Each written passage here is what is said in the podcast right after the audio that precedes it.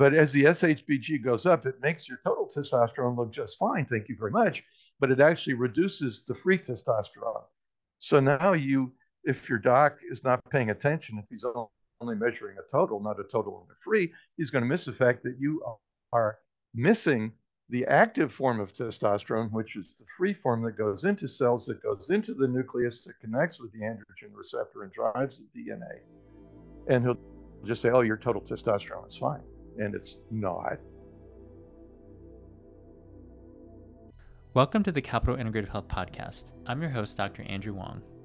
Today, we are happy to have Dr. Alan McDaniel join us. He is a good friend, esteemed functional medicine expert, in the field of endocrinology, allergy, and chronic fatigue. In this episode, we shine a light on a topic that affects many men worldwide low testosterone. Dr. McDaniel brings a wealth of knowledge and experience to our discussion, having dedicated his career to unraveling the complexities of hormonal imbalances empowering men to regain their vitality and well being.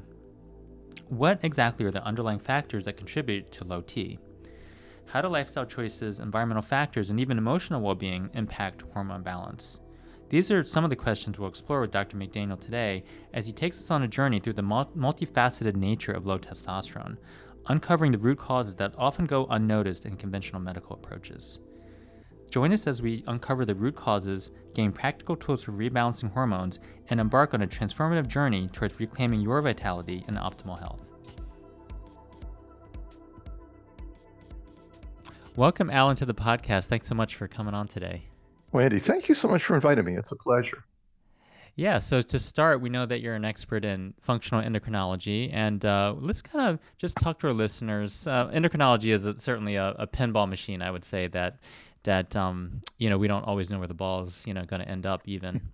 but uh, let's talk about uh, tell our listeners a bit about what drew you, Alan, to become a physician, um, and and then especially an integrative functional doctor, and then what do you enjoy most about about what you do? Well, thanks, Sandy. I I think it's really dharmic. Um, I really never seriously thought about much of anything else. I think I was put into the right family, my mother's family, every other generation as a physician, going back a long time. Uh, my father and his father were engineers, so they gave me that nice little obsessive compulsive ability to look at details and then put it together in the big picture that I needed. And uh, I, I really never had a serious plan to do anything besides medicine. I got into functional medicine because my surgical training taught me that uh, a surgeon should always know two or three approaches to the same problem. If the anatomy is different, if something's stuck down, you got to go the other way. And that has been enormously useful in working with my patients in the clinic. Uh, in the about 1987, uh, I was looking at allergy uh, because I'm an ear surgeon and allergy causes most chronic ear disease, in my opinion. And uh, I then uh, had several patients who made me look at the yeast connection which was my serious intro into, uh, you know, integrative uh, complementary medicine. It turns out that that was actually a fantastic diet for insulin resistance, which affects 40% of Americans, which is why once I started doing it, I was hooked. It was the most amazing treatment. And, and so I haven't looked back since I've just gotten more and more um, integrative. It's so much so that it's hard to tell if I'm on the cutting edge or on the lunatic fringe sometimes, which I, I, think means we're doing it right. Yeah, absolutely. Yeah, I, I think there's always you know progress that happens at the margins and at the margins of innovation. So you're an integrative intergenerational physician who it sounds like started out as a surgeon and now you're really working with with patients and you know working with I think the public too in terms of education to to ideally avoid and prevent surgery. It sounds like because that's kind of what happens when when you kind of address the root causes. Is that a lot of times people don't need surgery. Right. I started doing allergy work because I was convinced that I couldn't reconstruct an ear and make it better than the ear God put there in the first place. Yeah. And since the original ear went bad, I had to get rid of the cause of the problem problem. So I did really aggressive allergy work and I got great results, you know, nice compliments from my anesthesia staff, for instance. And um, then that got a lot of my patients over problems I didn't even ask about, like chronic fatigue. So then chronic fatigue patients started coming to see me. And uh, that was my intro to endocrinology and nutrition, where I am stuck today. So I'm not uh, by any means trained to be an endocrinologist. I'm off the tailgate. Uh, I'm just self taught. Uh, I'm not a researcher, but I am a bit of a scholar. Uh, I've read a lot. And uh, with my patients' permissions, we try things. And when it works out, I try it again. So here I am. You're a you're a scholar. You you've published a lot of articles. In fact, the reason why that we got together is because I started reading this article that you'd written in the Townsend letter a couple years ago on low T, mm-hmm. and and I was so blown away by it. I was like, no yeah. one ever uh, you know, explained it that way, especially in that unique Alan style that you have. and I was like, we need to, we need to, you know, get you to talk. You know, I know you've talked with us a lot here at CIH and talked with you personally. So yeah, really wanted to appreciate and um, express gratitude for your mentorship oh, and well, friendship. Thank, thanks, Andy. It's it's really a privilege. Um, you help me fulfill my dharma. I have a little dharmic statement on my computer. I learn, I teach, I help practitioners help patients. And at this stage of my life, that's my main focus. And I'm yes. really grateful that you guys honor that and, and can hear what I'm saying. I'm a slow learner. I'm slow on the uptake. And so I have to really understand something to be able to get it. And I think that helps me explain it. Awesome. Well, thank you so much, Alan. Well, let's go slowly also and deeply into this rabbit hole topic um, of, of low testosterone in men. Now, now um, we talk about testosterone a lot. You know, it's it's very, I think, you know, popular in the mainstream media. Let's say, but let's let's talk about um, from a, a, scientific perspective. Why tes- is testosterone so important? What does testosterone do in the body? How does it function in the body? Well, um, testosterone is incredibly important. It in utero it develops the fetus into an anatomical male. And in utero it also directs the development of the brain to be more disposed to things like rough and tumble play. Um, it uh, is anabolic, so it builds up a body uh, in both male and female children because both of us have testosterone. Uh, it helps to develop our bone density, our muscle mass, our cardiovascular system. In adolescence, uh, testosterone is the precursor for women's estrogen.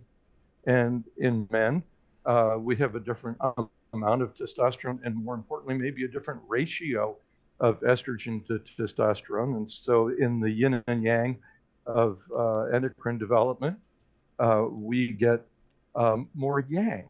we get more mm-hmm. bone density, more muscle mass, more uh, aggressive, smack them down attitude, more libido, uh, and uh, bone marrow stimulation.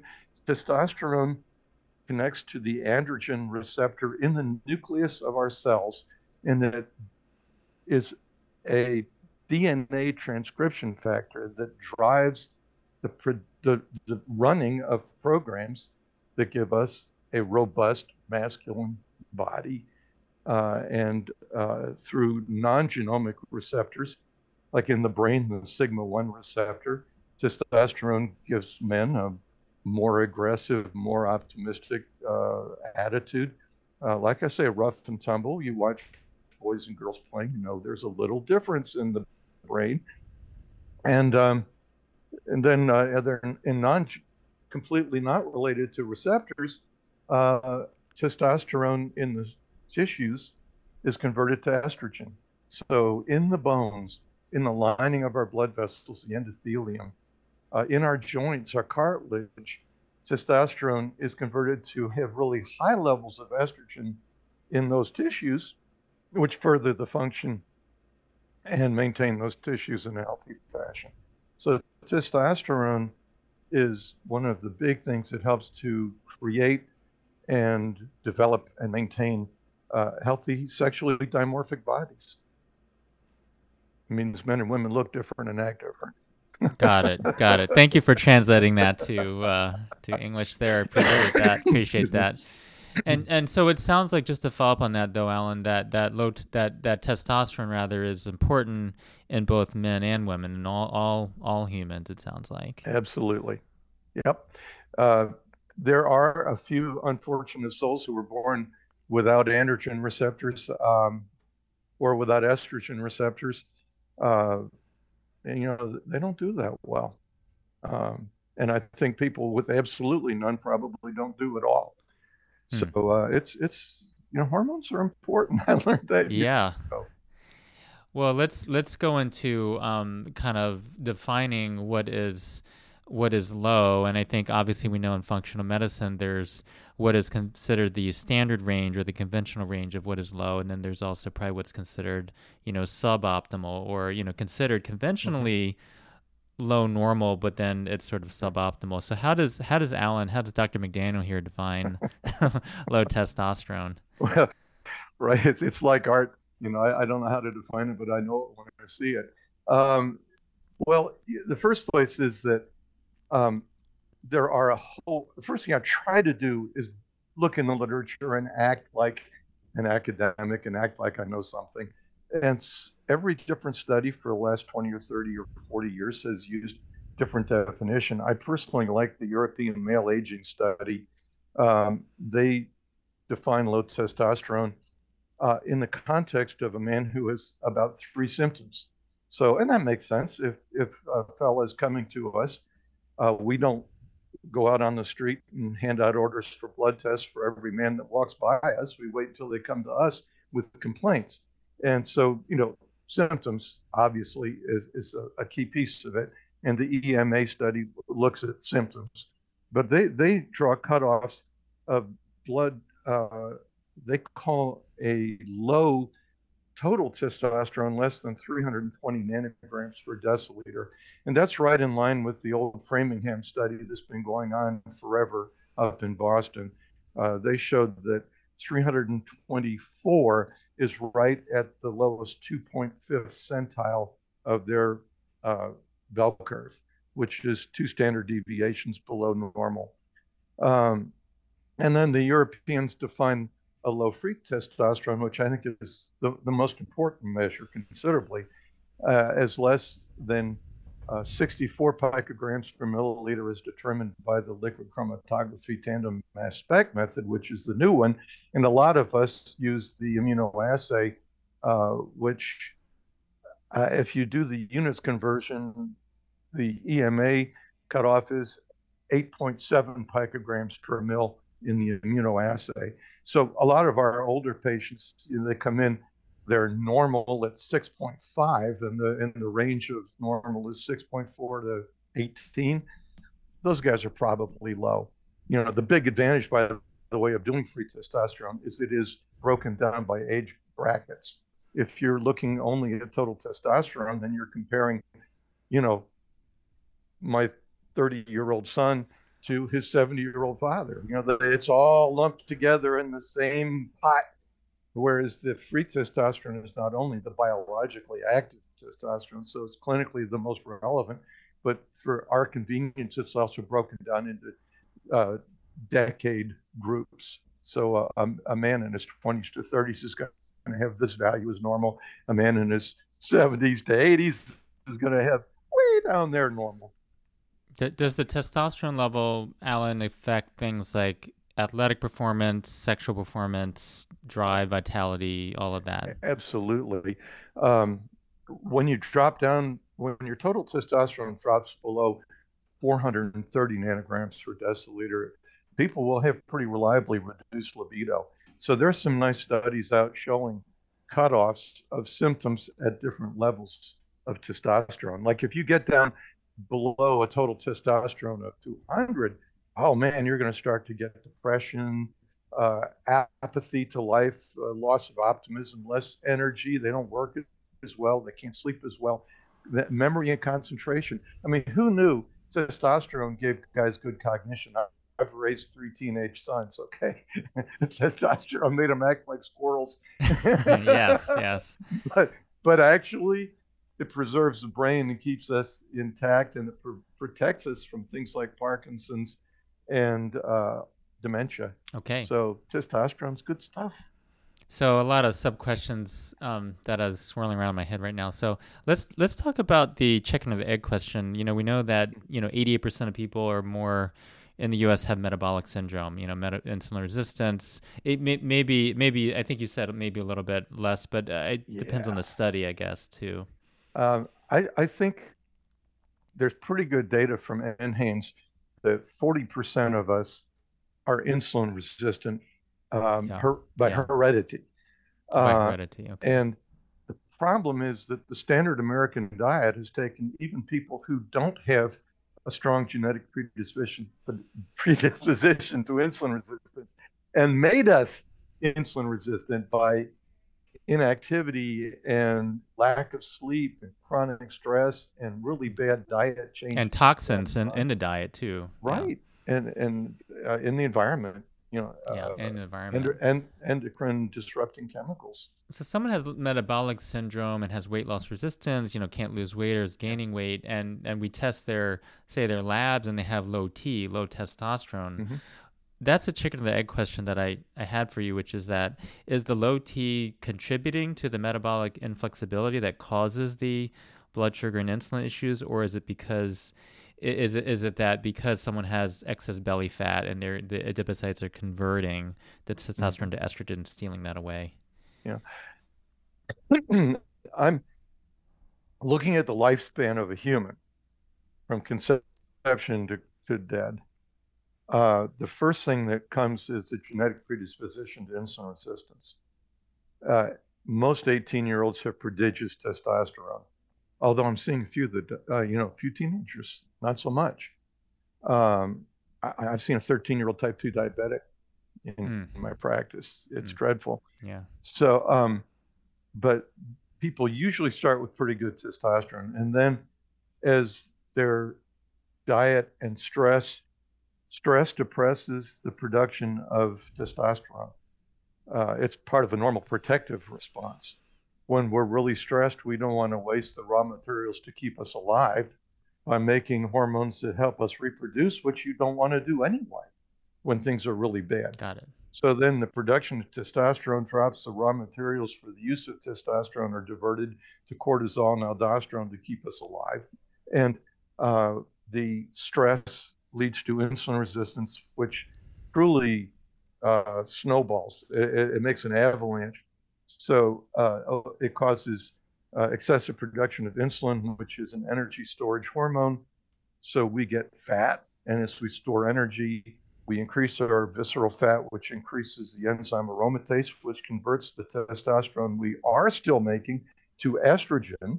So that you are right that 40% of men with metabolic syndrome and 50% of men with type 2 diabetes have low testosterone and elevated estradiol because they're losing their T to estrogen, which really works against us. And it's why a lot of fat men need a bro, you know, because they're making so much estrogen, they get breast enlargement, prostate enlargement. Uh, and it is a, it's a, it's a mess. It's a cluster fornication. Um, but I think the uh, genetics for insulin resistance and, and a bad diet and lifestyle probably are the initiating, they're the triggering. Got and it. the testosterone is is just the uh, the victim. It, it's the tail. Yeah, yeah. I think so. Uh, got it. Okay. Uh, thank you so much for that clarification. And going That's back, just to my opinion. Don't take it to the bank. You know, it's an expert opinion. We'll take fits. it. We'll, we'll, we'll uh, take it. Uh, we'll take it at least to you have to, smile to the local bank. You have to yeah. smile and wink when you call me an expert because I, you know, my credentials are just I do it. Okay. Yeah, yeah, yeah. Experience is the best uh, teacher, though. You know, so yeah. If you keep your eyes open, there are a lot of, of mainline endocrinologists who uh, must, who should have a lot of experience, and they say things I think are incredibly naive. So mm, you know, mm. That that's what makes incarnation so interesting, and I think maybe why we have to come back. nice, nice. I like that. I like that. Um, Alan, let's talk about one of the one of the questions that I think is generated from the EMA study comment that you made, which is that what are the common symptoms of low T? What what are okay. those symptoms that people typically look at? Well, I think I mentioned the mental symptoms, uh, starting at a, when total T drops below 430, libido goes libido, down. Okay. Okay. Uh, when testosterone drops below 200, then you have the the uh, affect, the depression, the enjoyment of life, optimism. Um, you have lower energy, less productivity at work. Uh, people get sleep problems, and then cognition, memory, and concentration and planning starts to get flaky. Um, genitourinary symptoms include uh, fewer and weaker erections, uh, as a guy I know calls leaners, not boners. Um, there's reduced serum volume, uh, semen volume uh, with lower sperm count. People get prostate symptoms for a variety of causes. Okay, it's not just low T by any means. Uh, breast enlargement I mentioned earlier is aromatase converts testosterone to estradiol. Uh, and then uh, the, the physical problems are because of the lack of the trophic function, so that muscle mass and strength and athleticism are all reduced. Um, the uh, uh, broken bones uh, from loss of bone density, uh, arthritis, uh, loss of support of the cartilage. Uh, men get hot flashes, vasomotor flashes, hmm. when they have primary testicular dysfunction. Hmm. hot flashes are caused by the pituitary hormones that drive the gonads to produce sex hormones. The British actually produced this in a study done way back in the 50s when they infused women with LH and with FSH and gave them hot flashes. Uh, and, and, then low hemoglobin is another consequence of the loss of the trophism. The bone marrow just doesn't make as many red blood cells. Uh, and then uh, there are other actions, uh, uh, uh, you know, but um, I would recommend you your viewers to the uh, ADAM questionnaire, the androgen deficiency in the aging male. Uh, you can Google it. Uh, I've got a website here for it, but nothing's more boring than reading long websites off of off of it. So, so just Google uh, low T questionnaires or ADAM ADAM questionnaire, and there are a few references that uh, are academic from the early part of this century, and then I think 2017, 2018 practices, start putting it on the line so you can pull off your own copy. And it's, Great. it's pretty handy. Thank you. Thank you, Alan. Definitely check out that ADAM no questionnaire. Uh, we're always looking to get to the root cause here. So let's discuss the causes of low testosterone. You mentioned high cortisol, yeah. stress, poor diet. What, what, are the kind of common, just to summarize for our listeners, root causes of, of low T okay. in men? I've got a little list. Thank you for sending me your questions ahead of time. Yeah, uh, stress is huge. I mean, stress stress, uh, a normal part of the stress response is the blocking of the production of sex hormones. The luteinizing hormone is just blocked. And so not only do the testicles not convert cholesterol to pregnenolone to progesterone to uh, DHEA to androstenedione, but LH also takes the precursors over in from progesterone to the DHEA and androstenedione. So the loss of LH is really big. Uh, and um, stressors include the lack of sleep. Uh, some of my patients act like I'm crazy if I think they should get more than five and a half or six hours of sleep. Even sleep apnea, yes. Oh, abs- that's on my list. Yeah, ah, absolutely. It. Sleep apnea is a horrible bandit of of our quality of life because we don't even know what's happening. We wake up feeling like crap and have no idea that we've been awakened every time we get into stage three sleep. It's, it's like going into a restaurant. Sleep apnea, you know, you should have five stages of sleep one, two, three, four, and then REM sleep. And you have four cycles of that a night, and you're good to go, maybe five. And sleep apnea, as soon as we get into stage three, uh, it will wake us up. So we go stage one, two, three, one, two, three, one, two, three, one, two, three all night. We never get into REM sleep. And it's like going into a restaurant and ordering a meal, and they bring you water and maybe some rolls, and then you get up and leave. And you go to another restaurant, you order a meal, they bring you maybe water, and you get up and you leave, and you you've been in a restaurant all night, you've never gotten a meal.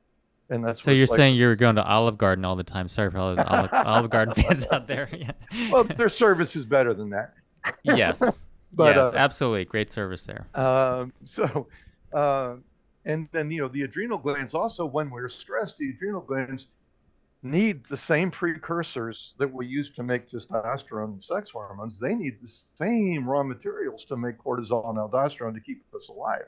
So the body, the stressed body, like any sensible householder, when money is short, you put it into the things you absolutely need to stay alive: food on the table, heat, the you know the electric bill, the, the water bill, and so uh, testosterone and estrogens, forget about it uh, our body is just programmed not to do that. And then, of course, we also mentioned the standard American diet with our fast carbs and all of the huge amount of insulin that we produce because of that causes us to be obese. And people who are obese have a 10 times higher risk of low testosterone than people who are not obese. It goes from 0.4% to 5% with obesity. And 50% of diabetics have low T. 40% of people with metabolic syndrome you were mentioning have low T. Genetics make a big difference. Um, about 40% of us, as we mentioned, are insulin resistance, which exaggerates the problem caused by our crappy diet. And then aging. You know, aging doesn't inevitably cause problems, but it is strongly linked with low T for a variety of reasons. Most commonly is because our hypothalamus changes. You know, women have menopause because of hypothalamic changes, and then we all act surprised that men have menopause for the same reason. No, that's not right. How about late onset hypogonadism? Because the the, uh, okay. the, the the rate of oscillations, the vibrations, they call it pulsatile function changes. It becomes more sensitive to inhibition by even a small amount of testosterone, and so uh, hypothalamic uh, hypogonadism is, is the main cause of men with late onset hypogonadism. Second cause is that the testicles are changing. We are losing Leydig cells. 70 year old men have uh, testicles that are approximately 70% the size of 18 year old men, just from the loss of some of the Leydig cells that are the key players. And then with age, our liver makes more sex hormone binding globulin, which takes the amount of testosterone that we can make and hoovers it up, which is great because the liver doesn't break it down and the kidneys don't pee it out, but less of it is available. Uh, so 99% of the testosterone that's bound to SHBG, it's out of the picture. Your body can't use it. And Alan, why, why, excuse me, why does, uh, why does the liver, as we age, make more SHBG, uh, sex hormone binding globulin? I don't know. I was hoping you would know that. No one knows the answer to that, but uh, someone well, someone do does, but maybe maybe not alcohol, maybe not human. So alcohol causes you to make more SHBG. Okay, okay. So bourbon would not be a good idea here. Yeah. Maybe that's why I don't like it. No, it's not a great idea. But as the SHBG goes up, it makes your total testosterone look just fine. Thank you very much. But it actually reduces the free testosterone. Got so it. now you, if your doc is not paying attention, if he's only measuring a total, not a total and a free, he's going to miss the fact that you are missing the active form of testosterone, which is the free form that goes into cells, that goes into the nucleus, that connects with the androgen receptor and drives the DNA. And he'll just say, oh, your total testosterone is fine. And it's not. Okay. Um, and so uh, there are opiates. You know, we have an opiate problem in this country. Yeah. And opiates uh, how many people with chronic pain in this country? Uh, prodigious numbers. Opiates disrupt the receptors that drive the production of sex hormones.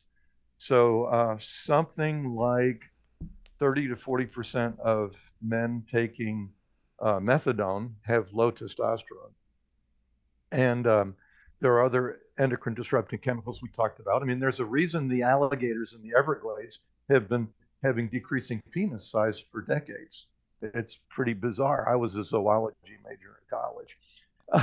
and, uh, and then there are a few causes that we need to think about and look for. Our patients shouldn't worry about, but prostate cancer will make fragments of testosterone that will go to the brain and block the production of the gonadotropin releasing hormone.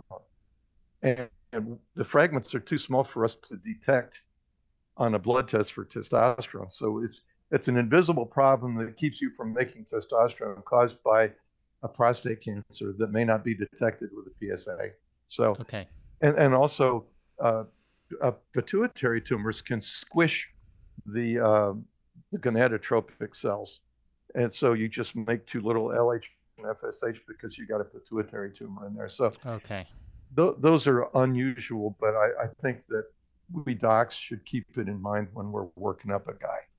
Yeah, yeah. So so check prolactin level too. Yeah, that that's the most common. Well, yeah. you know, ask them if they've had any headaches or vision changes. And honest to God, what new patient hasn't had headache? You know, mm-hmm, 2 mm-hmm. thirds of them do. But it's it is something to consider, and I will definitely look at LH and FSH. Right.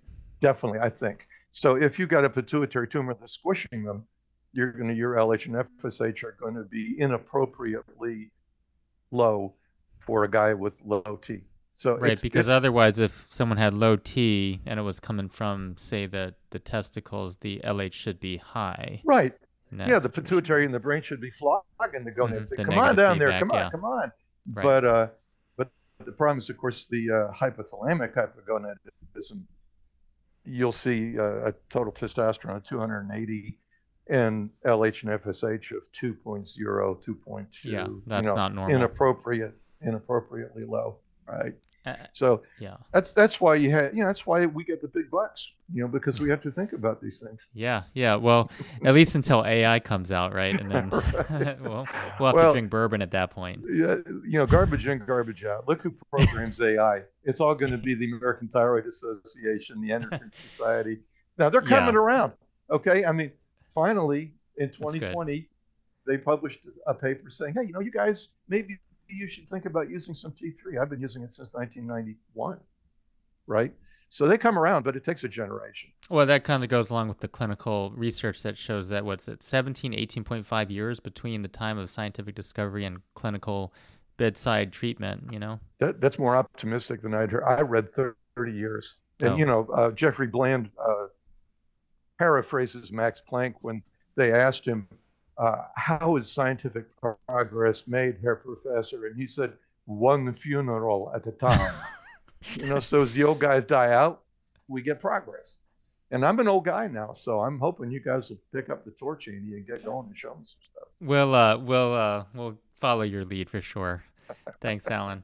Well, I guess I wanted to ask you also about the relationship between toxins, Alan, and hormones what is the relationship there? Especially, I was wondering, are there certain toxins, say plastics or phthalates or things like that, that are, a root cause of low T, you know, in men, um, and and maybe even in women, if we could get to that. I, I guess I wanted to also ask you, if you don't mind, are some of these causes that you are mentioning as low low T causes in men also low T causes in women as well? Um, it's that's. Let me see if I can keep those questions in order. Uh, the first thing I'll say is, is endocrine disrupting chemicals um, are abundant. And I don't know as much about them as you might think I would because I'm the past president of the American Academy of Environmental Medicine. so I should be just all over that. But it happens that that's not my bailiwick. And I have found that I, I treat the problem as I see it. And that particular source is so hard to test and if found so hard to get rid of. I don't spend my patients' money doing that. I'm unfortunately my heredity is Scots and German, and you know, except for maybe the Chinese, we are the cheapest people on the earth. That's so funny. That's so funny. And so, um, you know, we know the estrogen receptor is it's been called promiscuous. It'll hook up with damn near anything. As long as you have two OH groups about that far apart, the estrogen receptor loves it. It'll and, just do and, that. Okay. And you get into a problem. It's very much like um, that we see in giving women phytoestrogens or in giving women uh, synthetic patented versions of progesterone called progestins like Provera. Uh, you know, the stuff attaches to the receptor, but it does so in an unpredictable way, sometimes loosely, and it gives you just a little stimulation so that they'll call a phytoestrogen an adaptogen, that it helps a person who doesn't have any, but it will compete with proper estrogen. Uh, and so it's actually an anti estrogen in that response. And, and um, uh, the progestins will just glue themselves like Provera, methyl, methylprogestin, uh, will glue itself to the progesterone receptor and strongly stimulate it, and you can't get it off. Oh, get off, get off, get off. Um, and so that I know that must be happening with androgens. And with androgens, there is, we mentioned the yin and yang balance between uh, androgen yang and estrogen yin, you know, uh, pretty clear from reading the, the, the Chinese traditional medicine descriptions. Um, and it's what it is, is we're in a damn soup. We're, we're in a mess. Our society is saturated with chemicals. And the best that I know how to do it is to measure it and then do what we're talking about or what we will talk about to try to restore a proper balance. And I would like, you know, I do try to get my people to have a decent diet and lifestyle and take the proper supplements. And if someone has the ministry to get onto an organic diet, that's fantastic. But don't breathe when the bus drives by. Uh, it's you know we have a real problem in this country. We have gazillions of chemicals, and none of them have really been safety tested, except right. by giving you know a, shovel full to a mouse and mouse yeah. peed on it, so it must be safe. You know. Yeah. Uh, so it's sad. Yeah. No, there's so many unregulated chemicals, and a lot of them are ubiquitous in the environment now. So I think when they do those you know, fat tissue biopsies or something. Like basically everyone is toxic. One hundred percent of us had styrofoam in the fat. One hundred percent. That's crazy. That's yeah. so crazy. Uh, so how can men, Alan? We can talk about now restoration of levels. Uh, we were we were talking about women's. You asked. You mentioned. Yes. Yes. Uh, yes. Let me just say let's that. Let's make sure we do that. Yeah. Um, testosterone is made from DHEA, and for a healthy young woman, uh, half the DHEA comes from her adrenal gland. Thank you, adrenals, and half from the ovaries. And a lot of women have their ovaries removed still. Uh, and so uh, those women in menopause, now in menopause, a woman's testosterone level doesn't change much. It drops a little bit, you know, 5%, 10%. Um, and their estrogen drops down way low. In fact, uh, a, a, menopausal woman has less testosterone, has less estrogen, less estrogen than a man her same age. What, why does the testosterone stay the same or about the same? And because it mostly comes from, well, it stays the same because a healthy young woman makes her estradiol from testosterone. And at menopause, the uh, ovaries run out of eggs, so they stop making inhibin B, and they become resistant to FSH, and the brain is resistant. And actually, the brain is so sensitive to estrogen now that even a little bit of estrogen will inhibit it. That's a, a, very interesting theory that I think is totally true on menopause. And so a woman basically is set up to make the same amount of testosterone she always made, but she now can no longer convert it to estradiol. The aromatase mm. has gone away. Okay. And so uh, women, if however they've had, and, and that's why you know, you can find pictures of menopausal women on the internet with a with a nice mustache. I've got one in my slide set uh, because the testosterone stays the same. The estrogen goes away, and their ratio starts to look like a man now. Mm-hmm. And so you give them a little estrogen, everything is back in balance. Now, some of my women do need more testosterone, usually because they've had their ovaries removed, so they've lost half of their supply. So you can make it up with about five milligrams a day of DHEA or maybe 10. I don't have any women taking testosterone. I've never given one of my women testosterone because I haven't needed to.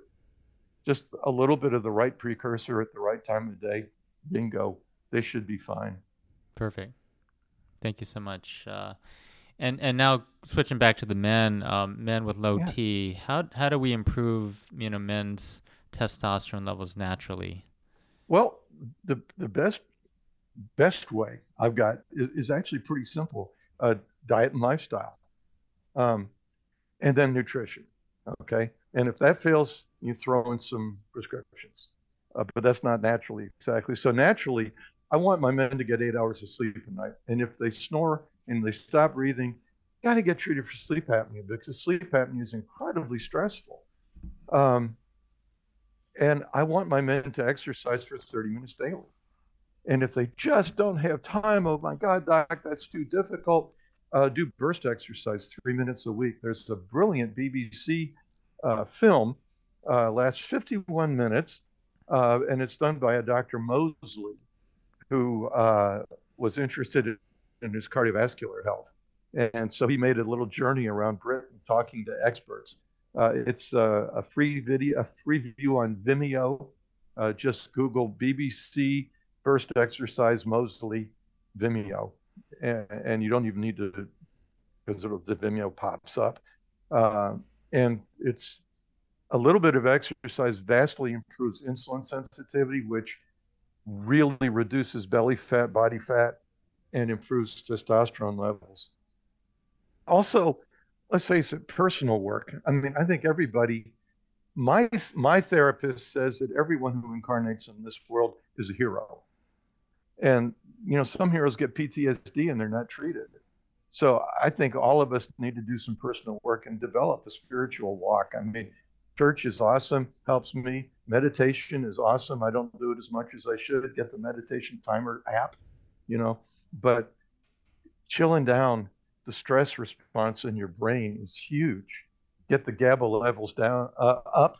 Get get the glutamate levels down. Just be thou chilled and then a diet, of course.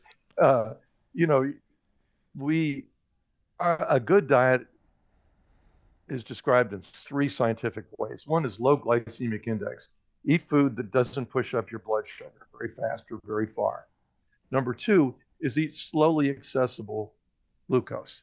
So when we eat a carbohydrate, which we should, I think everybody needs some carbohydrates, but it, it should be a carbohydrate that is something other than pure glucose there are about 24 different sugars. Glucose is just the one that tastes the sweetest, practically, you know.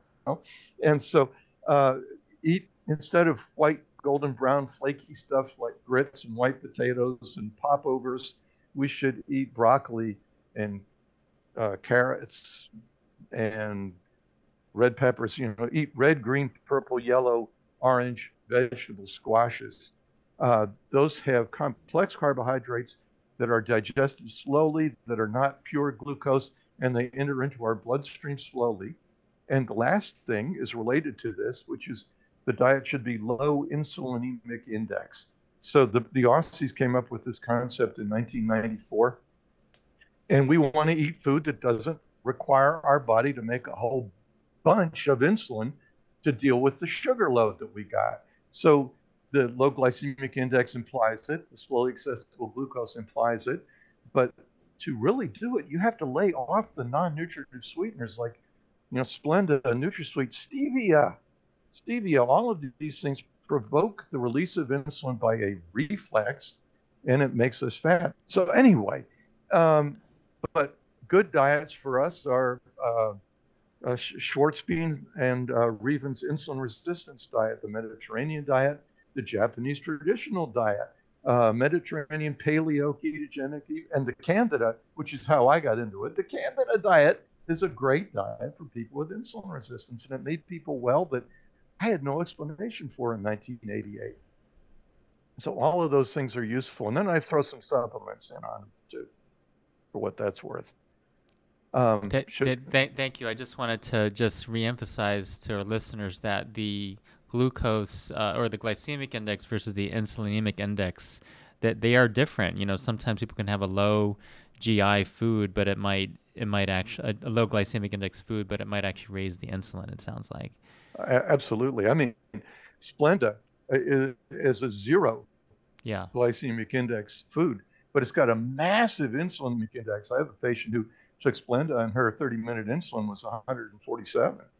It's just that's massive. crazy. Sorry, and and stevia too. Sorry for all you stevia lovers out there. You know that's that's another one that tastes good and has zero zero carbs, zero sugar, but but it sounds like it's going to raise that insulin up. Well, it's it's because of a reflex. Our body Okay. is beautifully made. Uh, when we put something sweet in our mouth and we start to eat it, Yeah, uh, our paleo body anticipates we're eating sugar. yeah, And so it would like to have a little insulin ready when the sugar arrives in the bloodstream. It's like the French a French author said it's like riding a bicycle. When you come to a, a turn, you start leaning before you get into the turn. So you don't fall off the bike yeah. in the turn. And and the body does the same thing by producing insulin.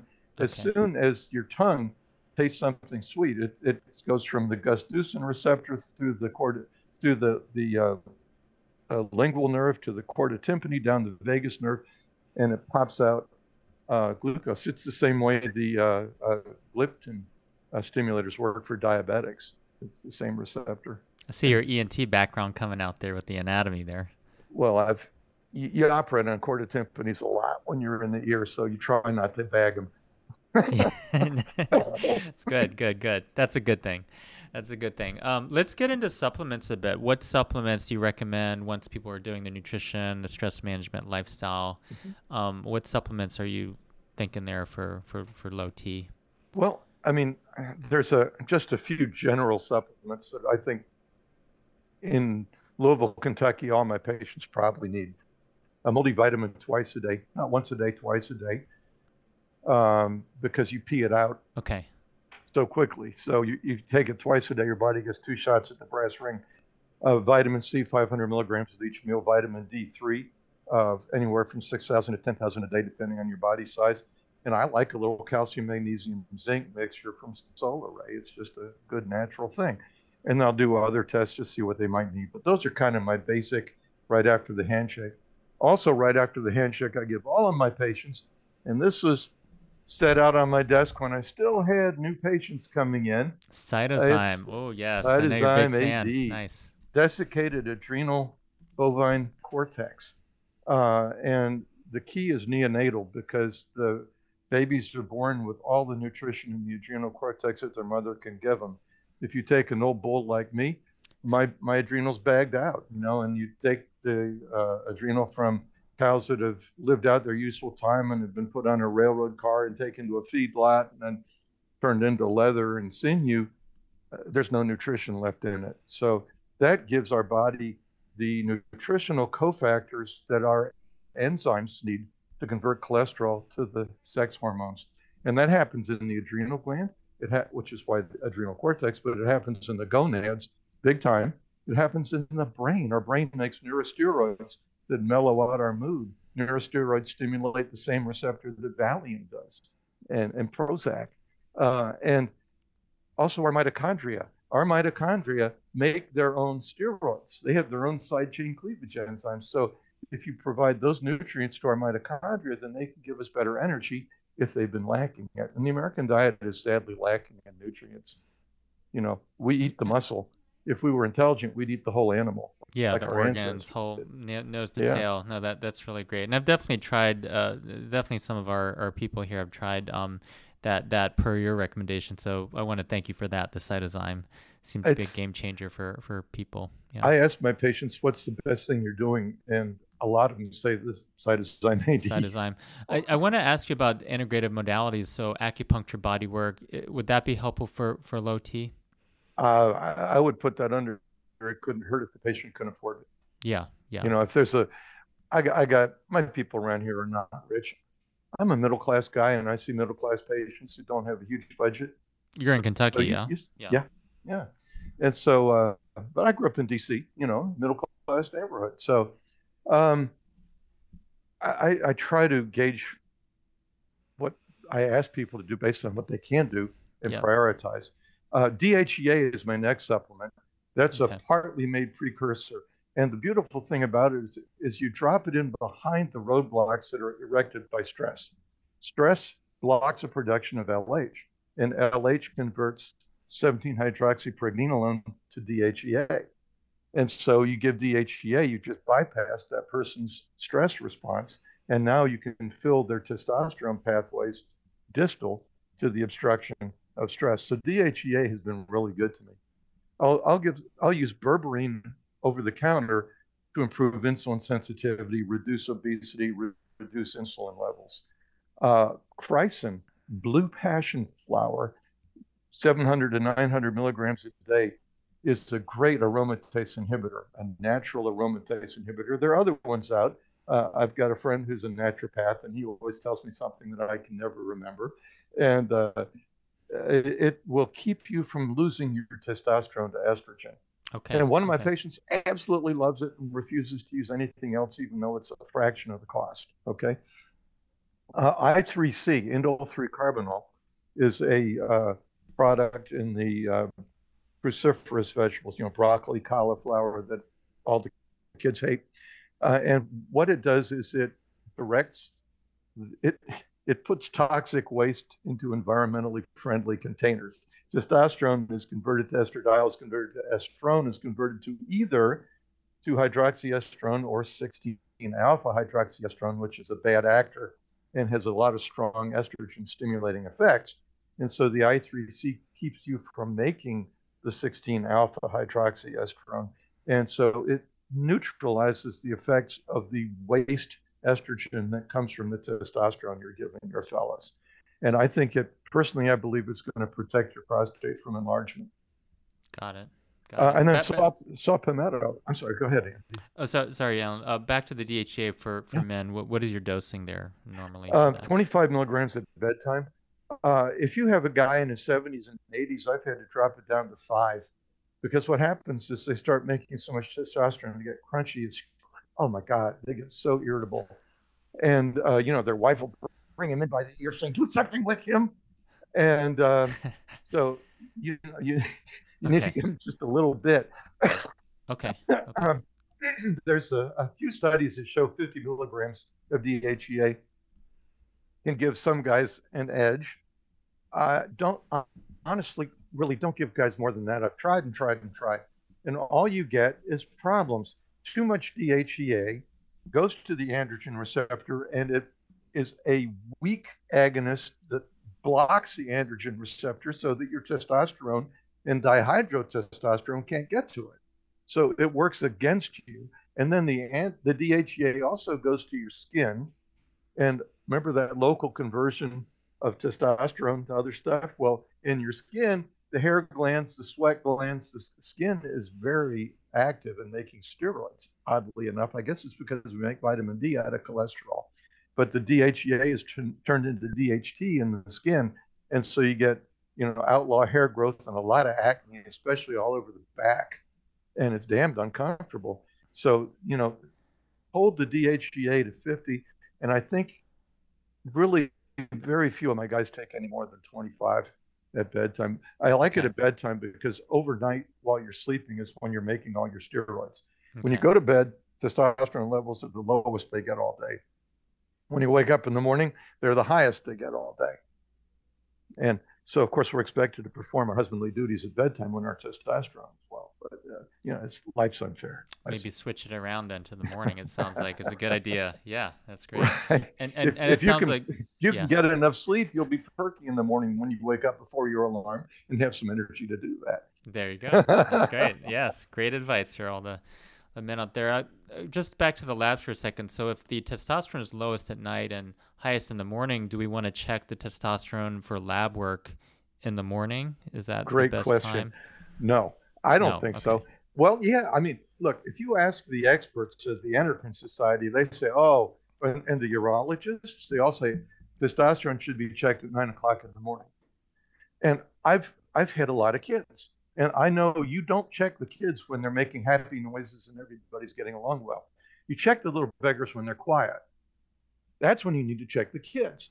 Okay. Because uh, they're up to something. So I check my testosterone levels in the early afternoon. I don't check it, you know, at four o'clock before the lab closes. I, am a big believer in mid dose. You know, if you have a peak and a trough, I don't test it at peak. I don't test it at trough. I test it about in the middle because that's about the average uh, a person is going to have that day.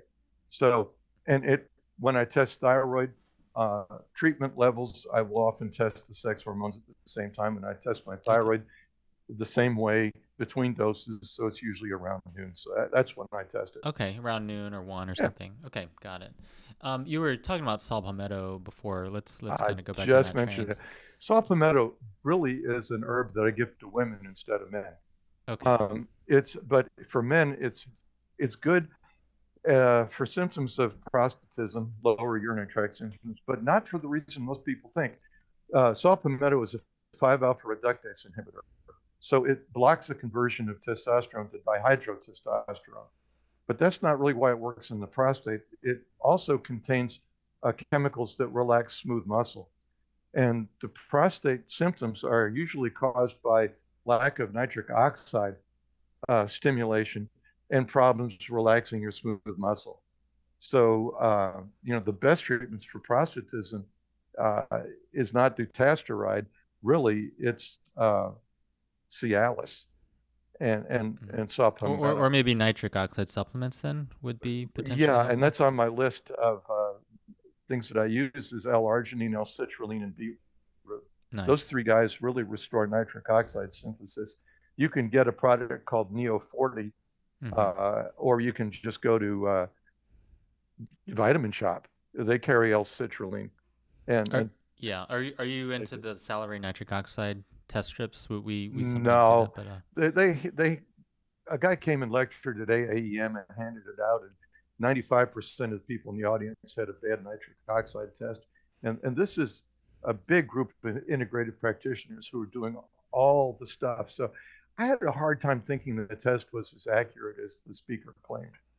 Personally, yeah. maybe it- maybe he's right. I mean, maybe it's know- either either either it's kind of yeah everyone is low or you know it's showing that it's low anyway. But it's yeah it's it's an interesting issue.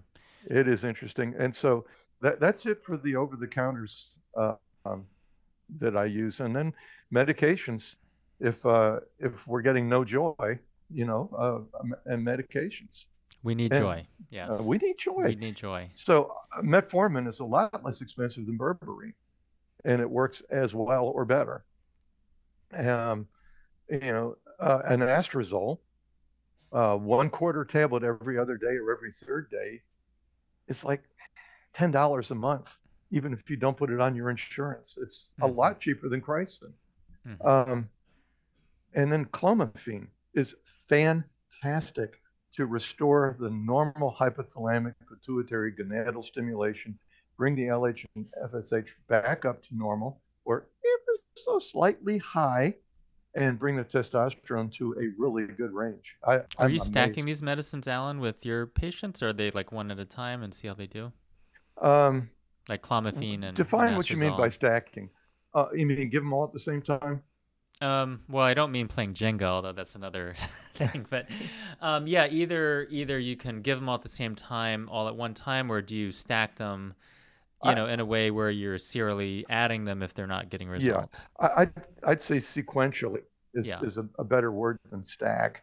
But Yeah. um, yeah, you know, the, the one of the basic rules in therapeutics, I think, is try not to do two things at one time because if Yeah. something blows up in your face, you'd like to know which one it is. Correct. And my patients awesome. tend to be fairly sensitive. You know, they've Okay. been sick a long time and they're kind of puny.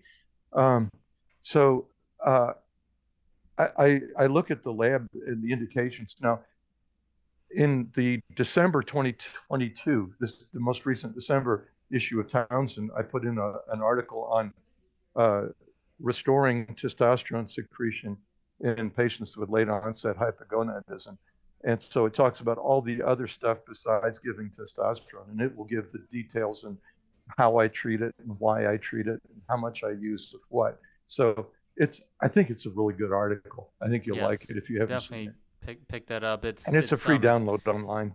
Is it is that when they started converting to from paper to, to online, Yeah. or is it still is it still a paper uh, No, it's paper one? that was the next to last issue. The Okay, January it's, issue. it's definitely in my email, and shout out to Jonathan Collin and all the work that, that he's done and the whole editorial staff. And I know you're a big part of that too. with, I'm a uh, big as fan of theirs.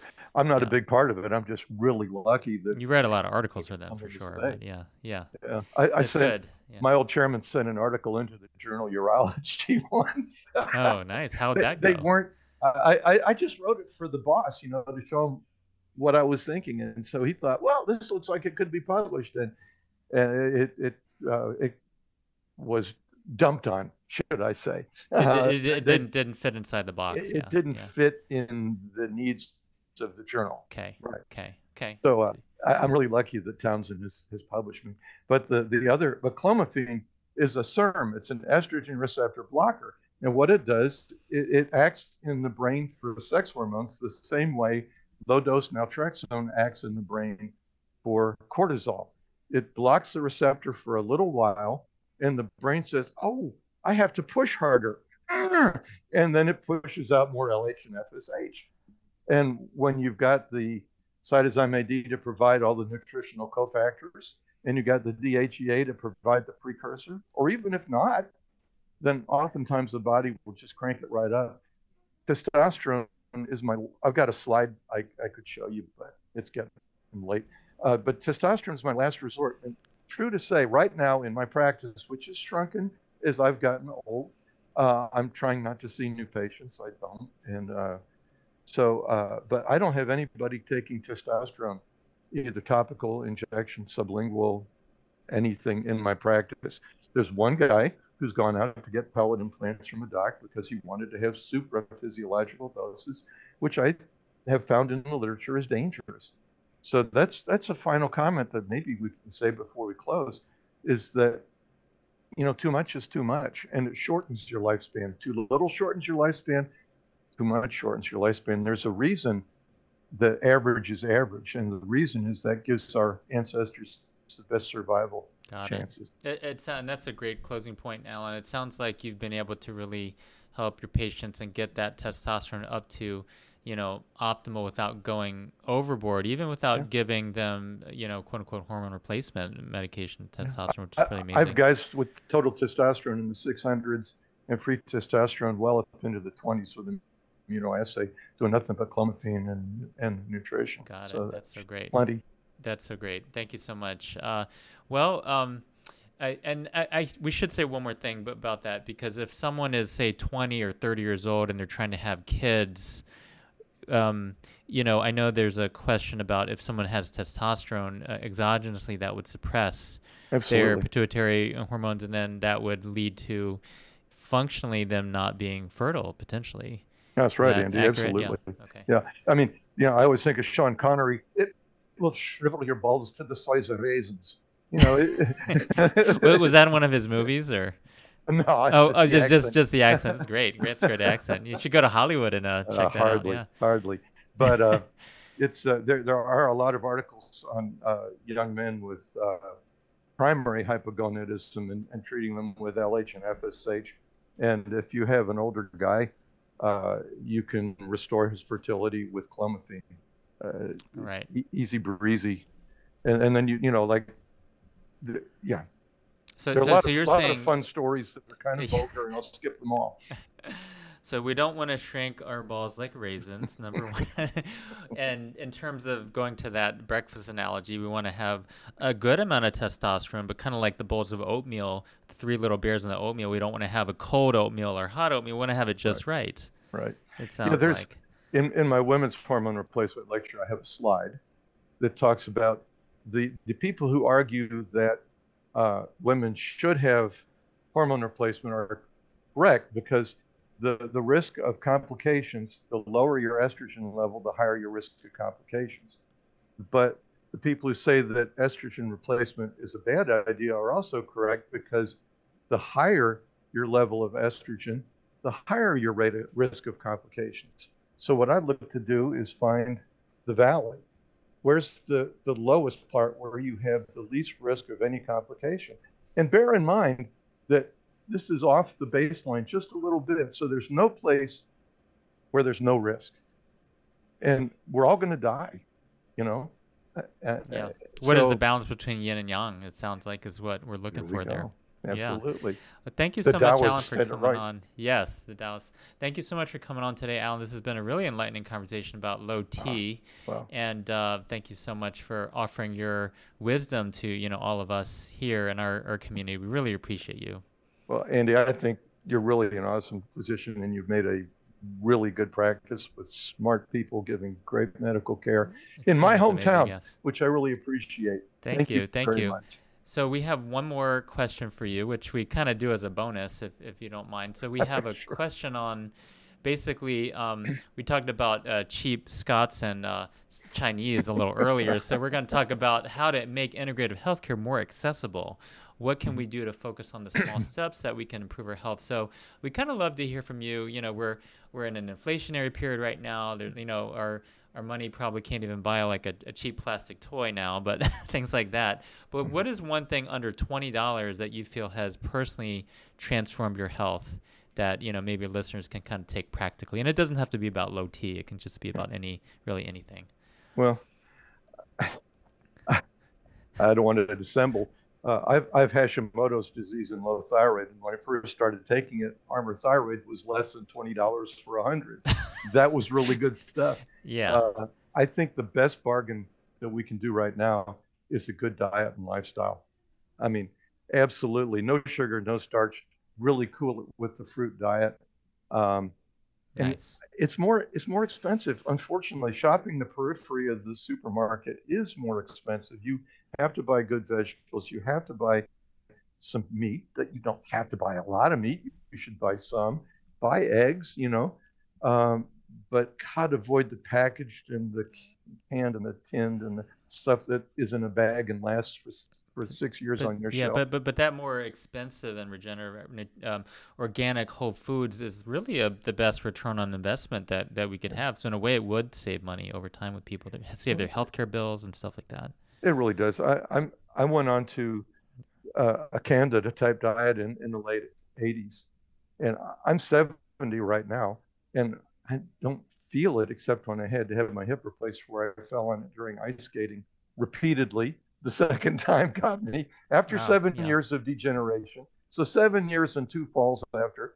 Uh, but I think I'm in pretty good metabolic shape, and I see patients who are a lot younger than I am who are in tough shape, and um, that's I think the best bargain you can do is is, is good diet and lifestyle. It's hard to walk. Uh, the first ten steps are really hard, but it's cheap to go out and walk around your neighborhood for a mile. Walk for 30 minutes every day. It's cheap to go to bed on time. Turn off the TV. Turn off the blue lights. You know, uh, leave a night light out so if you have to get up and go to the bathroom, you don't turn on the light and ruin your melatonin. So diet and lifestyle. Yeah. yeah and being answer. aware of that thank you so much alan thank you so Well, much again great Thank to see you, you Andy. God bless Thank you, you, man. Thanks for the good work you do. Thank you. Too. Thank you. Thank you so much for joining us today for this episode of the Capital Integrative Health Podcast. A quick reminder that the information we share on this podcast is meant for educational and informational purposes only. It's not a substitute for professional medical advice, diagnosis, or treatment. We highly recommend that you speak to a qualified healthcare provider before making any medical or healthcare decisions. If you enjoyed this episode, please take a few moments to subscribe and leave us a review. Your reviews help us reach more people and continue to offer innovative insights and information to better optimize your health and wellness.